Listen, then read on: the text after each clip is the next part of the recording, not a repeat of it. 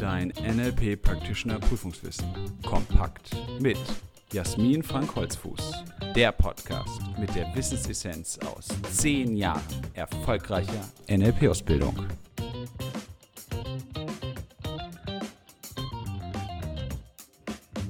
Herzlich willkommen zu einer weiteren Folge unseres NLP-Podcasts. Schön, dass du dabei bist. Heute geht es weiter mit dem Metamodell der Sprache. Letzte Folge haben wir eine allgemeine Einführung gemacht. Das heißt, ich habe erstmal zusammengefasst, was ist das Metamodell überhaupt? Was sind die Metamodellverletzungen, nämlich Tilgung, Generalisierung und Verzerrung? Das heißt, weglassen, verallgemeinern oder verändern von Informationen. Und wie ist die Vorgehensweise beim Metamodell der Sprache? Das möchte ich hier gerne nochmal zusammenfassen. Im ersten Schritt exakt zuhören, was genau gesagt wird. Im zweiten Schritt eine innere weise Pinnwand erstellen, auf der du nur das abheftest, was du tatsächlich auch vom anderen hören kannst. Also keine eigenen Interpretationen oder keine eigenen Auffüllungen von Lücken, die entstehen, sondern wirklich nur das, was du tatsächlich hören kannst. Und nur so kommst du zu Schritt 3, dass du dir dann nämlich alles anschauen kannst oder nochmal anhören kannst, was du da gesammelt hast an Informationen und dann feststellen kannst, was fehlt denn oder was ist unklar, was passt nicht zusammen. Und dann eben ganz gezielt das nachfragen, was dir an Informationen noch fehlt, beziehungsweise in einem Coaching-Prozess das, wovon du ausgehst, das bei deinem Klienten, bei deinem Gegenüber zu einem inneren Prozess führen kann, zu einer inneren Klärung führen kann.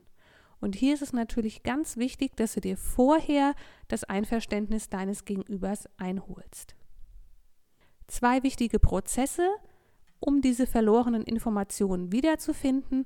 Einmal die Suche in der tiefen Struktur, die sogenannte transderivationale Suche und das Hervorholen von Informationen aus der tiefen Struktur an die Oberflächenstruktur, das ist dann die sogenannte Transformation.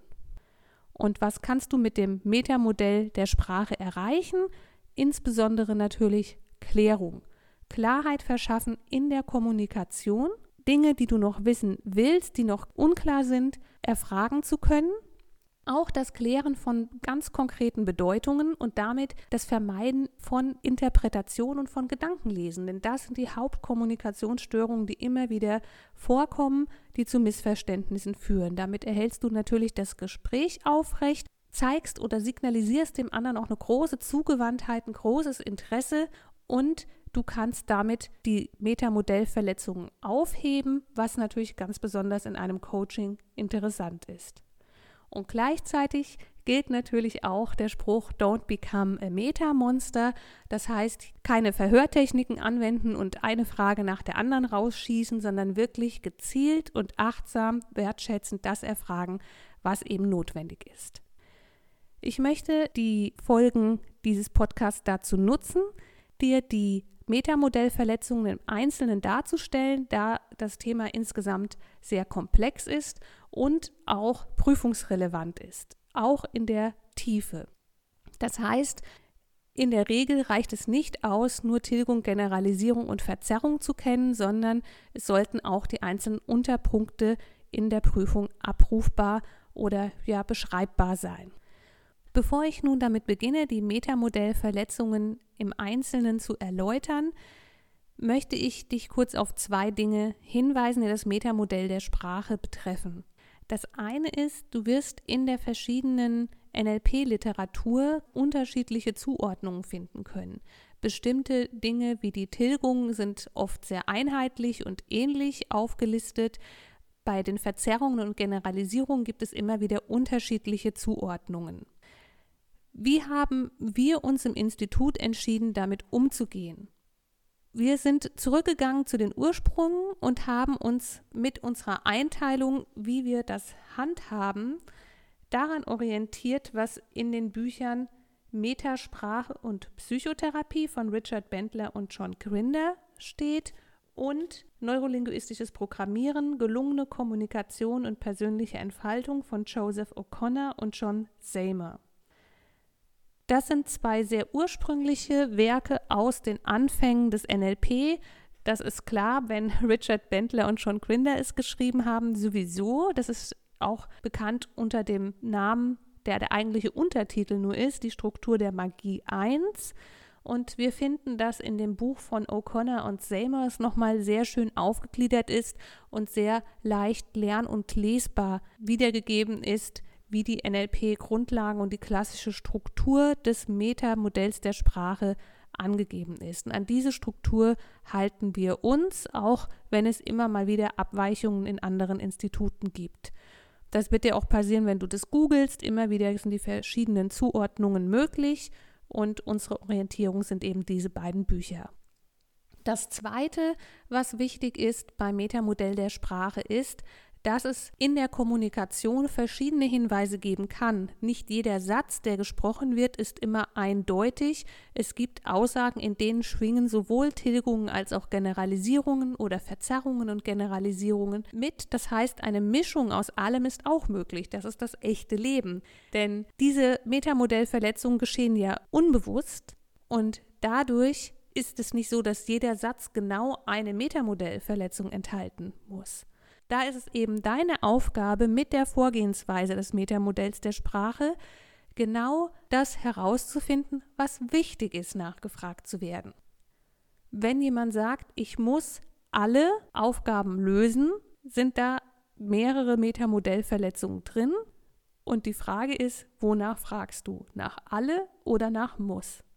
Und das ist immer im Ermessen desjenigen, der fragt. Es gibt da kein Patentrezept dafür, wenn diese und jene Metamodellverletzungen in einem Satz vorkommen, musst du immer danach fragen oder danach die Metamodellverletzung Generalisierung hat Oberhand über die Tilgung. Sowas gibt es nicht.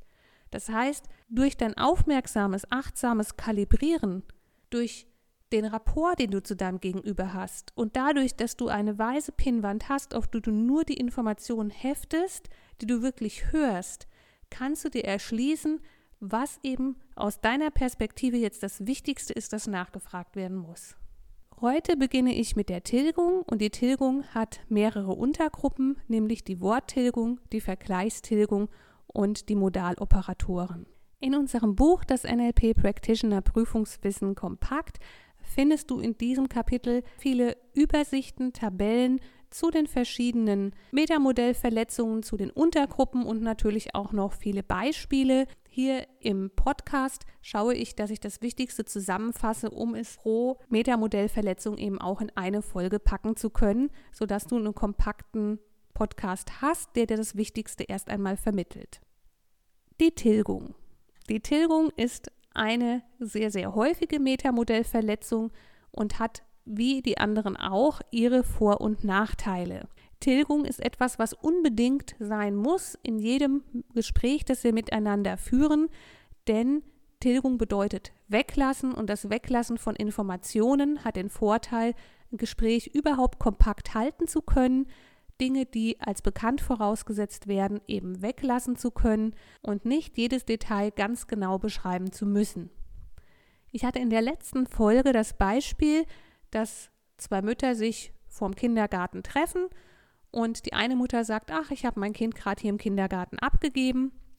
Und dann braucht diese Mutter nicht mehr zu erklären, was ist überhaupt ein Kindergarten. Sagt sie, ich habe den Jonas gerade im Kindergarten abgegeben, dann setzt sie sogar voraus, dass die andere Mutter weiß, wer der Jonas ist, nämlich ihr Kind, dass sie sich kennen, dass sie weiß, es ist ein Junge, dass sie weiß, wie alt er ist und so weiter. Also da sind ganz viele Bedingungen, die als bekannt vorausgesetzt werden und vermutlich von der anderen Mutter auch als bekannt angenommen werden. Das andere Beispiel aus der letzten Folge war, dass jemand sagt, ich habe mir ein schickes Auto gekauft. Und da ist schon viel mehr Interpretationsspielraum, weil ein schickes Auto ganz unterschiedliche Bedeutungen haben kann. Vom rosa schnuckeligen Kleinwagen bis zum silbermetallic Sportwagen ist da alles drin. Und entweder interpretiert jetzt der Zuhörer das, was weggelassen wurde, die Tilgung, und füllt sie auf mit seinem eigenen Bild aus seiner eigenen Landkarte, was ein schicker Sportwagen ist, oder aber er fragt nach und sagt ja, was, was für ein Modell hast du dir denn gekauft? Was für ein Auto ist das denn? Das heißt, immer dann, wenn bestimmte Situationen tatsächlich als bekannt vorausgesetzt werden können, ist es sehr hilfreich zu tilgen, um eine flüssige Kommunikation zu erreichen, Zeit zu sparen, auch eine hohe Kommunikationsdichte zu erreichen und eben überhaupt ein angenehmes Gespräch führen zu können. Der Nachteil ist natürlich, dass auch Aspekte verloren gehen, dass einfach nicht alles gesagt werden kann, dass bestimmte Dinge nicht transportiert werden können was zu Informationsdefiziten führen kann und natürlich zu Fehlinterpretationen und Missverständnissen. Das heißt, Tilgen ist, wie die anderen Metamodellverletzungen auch, eine Maßnahme, die ihre Vor- und Nachteile hat und die wir ständig in der Kommunikation machen, bewusst und unbewusst. Und ein Prozess des NLP ist ja grundsätzlich, dass sich NLP-Anwender, also du, wenn du schon in der NLP-Ausbildung bist, bewusst werden über ihre Kommunikation. Das heißt, Metamodellverletzungen zu erkennen beim anderen ist natürlich hilfreich, um das Gespräch besser erfragen zu können, um die Welt des anderen kennenzulernen. Gleichzeitig ist es natürlich auch super, die eigenen Metamodellverletzungen kennenzulernen und auch eine bewusste Entscheidung treffen zu können, in deiner Sprache, in deiner Kommunikation, was willst du tilgen und was nicht. Und die erste Form der Tilgung ist die Worttilgung, zum Beispiel beim Substantiv, also beim Hauptwort, wenn die nähere Beschreibung des Hauptworts getilgt wird, oder auch beim Verb, wenn eben der Satzteil fehlt, der zum Verb gehört. Also eine Worttilgung könnte sein, sie hat keine Zeit, da wären wir jetzt bei der Substantivtilgung und es fehlt, wofür hat sie denn überhaupt keine Zeit? Oder ich habe ein Problem, getilgt ist, was für ein Problem, also das Problem ist nicht näher definiert. Eine Tilgung beim Verb ist zum Beispiel, das irritiert mich, da ist das irritiert, das Verb, das Tu-Wort nicht näher definiert, was irritiert dich denn überhaupt. Oder ich freue mich, worüber freust du dich, worauf freust du dich. Tilgungen beim Adjektiv sind zum Beispiel das ist eine traurige Sache. Für wen ist das denn traurig? Was ist daran traurig? Also dann wird wieder nicht näher beschrieben, was sich auf das Adjektiv traurig bezieht. Das heißt, eine Worttilgung bedeutet nicht, dass das entsprechende Wort weggelassen wurde, das Substantiv, Verb oder Adjektiv, sondern dass die nähere Definition, Beschreibung, Erklärung zu diesem jeweiligen Wort getilgt wurde. Und da gilt es dann eben nachzufragen. Dann gibt es noch die Vergleichstilgung. In der Vergleichstilgung fehlt eben der Maßstab. Womit wird denn verglichen? Und da gibt es nochmal drei Unterteilungen. Die Positivtilgung, da wird eben nicht genannt, in welchem Vergleich wozu. Die Komparativtilgung, da ist dann schon eine Steigerung drin, wo wieder nicht klar ist, in Bezug auf was? In die Superlativtilgung. Superlativ ist ja die Höchstform der Steigerung und da fehlt eben auch wieder die Vergleichsmenge. Ich mache jetzt einfach mal drei Beispiele. Letztlich kann die Frage bei einer Vergleichstilgung immer lauten, im Vergleich wozu. Also eine Positivtilgung wäre, das Metamodell ist interessant und die Frage ist, aha, im Vergleich zu was? Eine Komparativtilgung ist, das Metamodell der Sprache ist interessanter. Hier wird es dann noch deutlicher, dass es ein Vergleich ist, interessanter als was. Und auch die Superlativtilgung, das Metamodell der Sprache ist am interessantesten, okay, am interessantesten wieder im Vergleich zu was. Und die dritte Form der Tilgung ist eben die Tilgung durch die Verwendung von Modaloperatoren.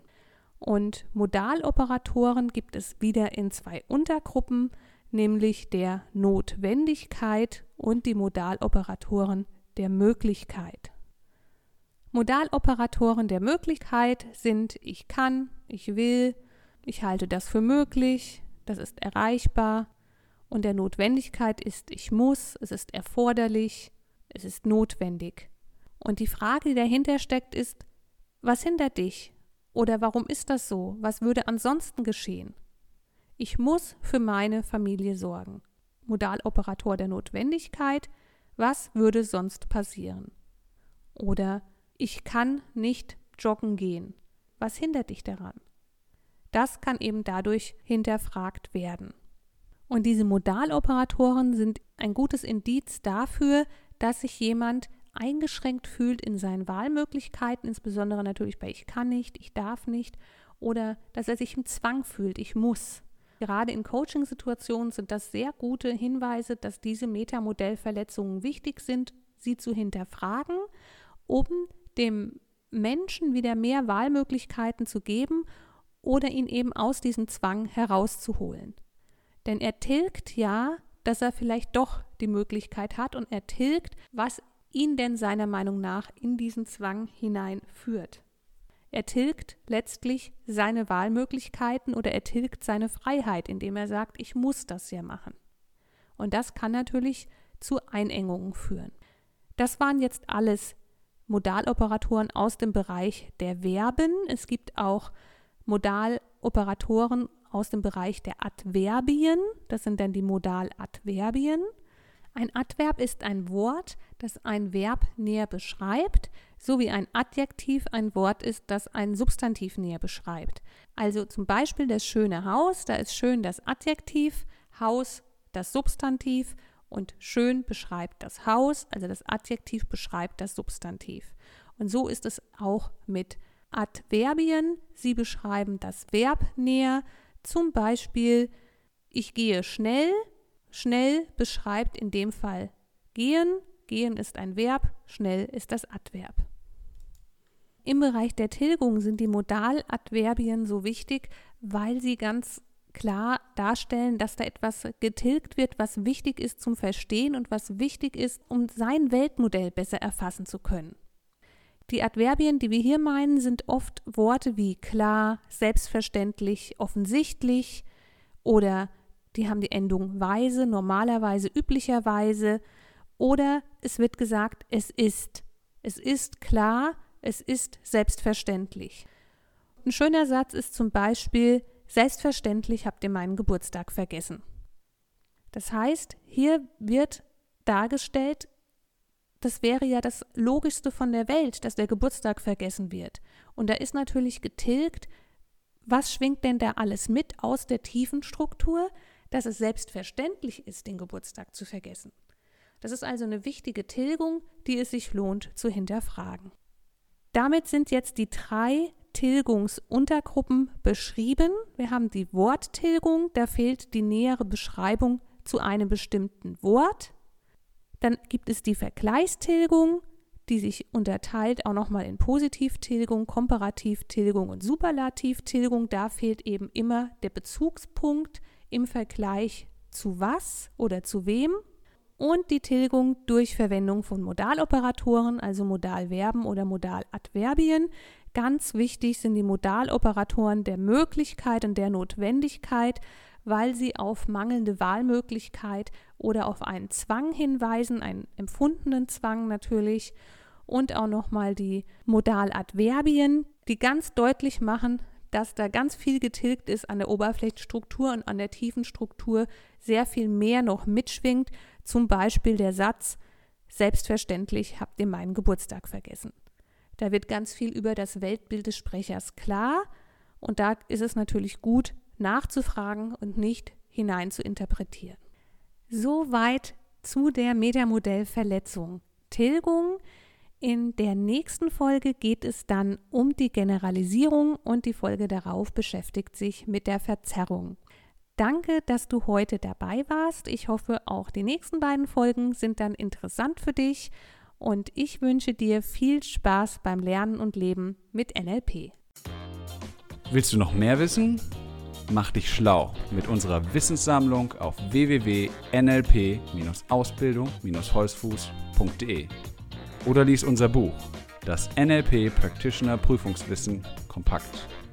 Es enthält alles, was du für eine sichere und erfolgreiche Prüfungsvorbereitung brauchst.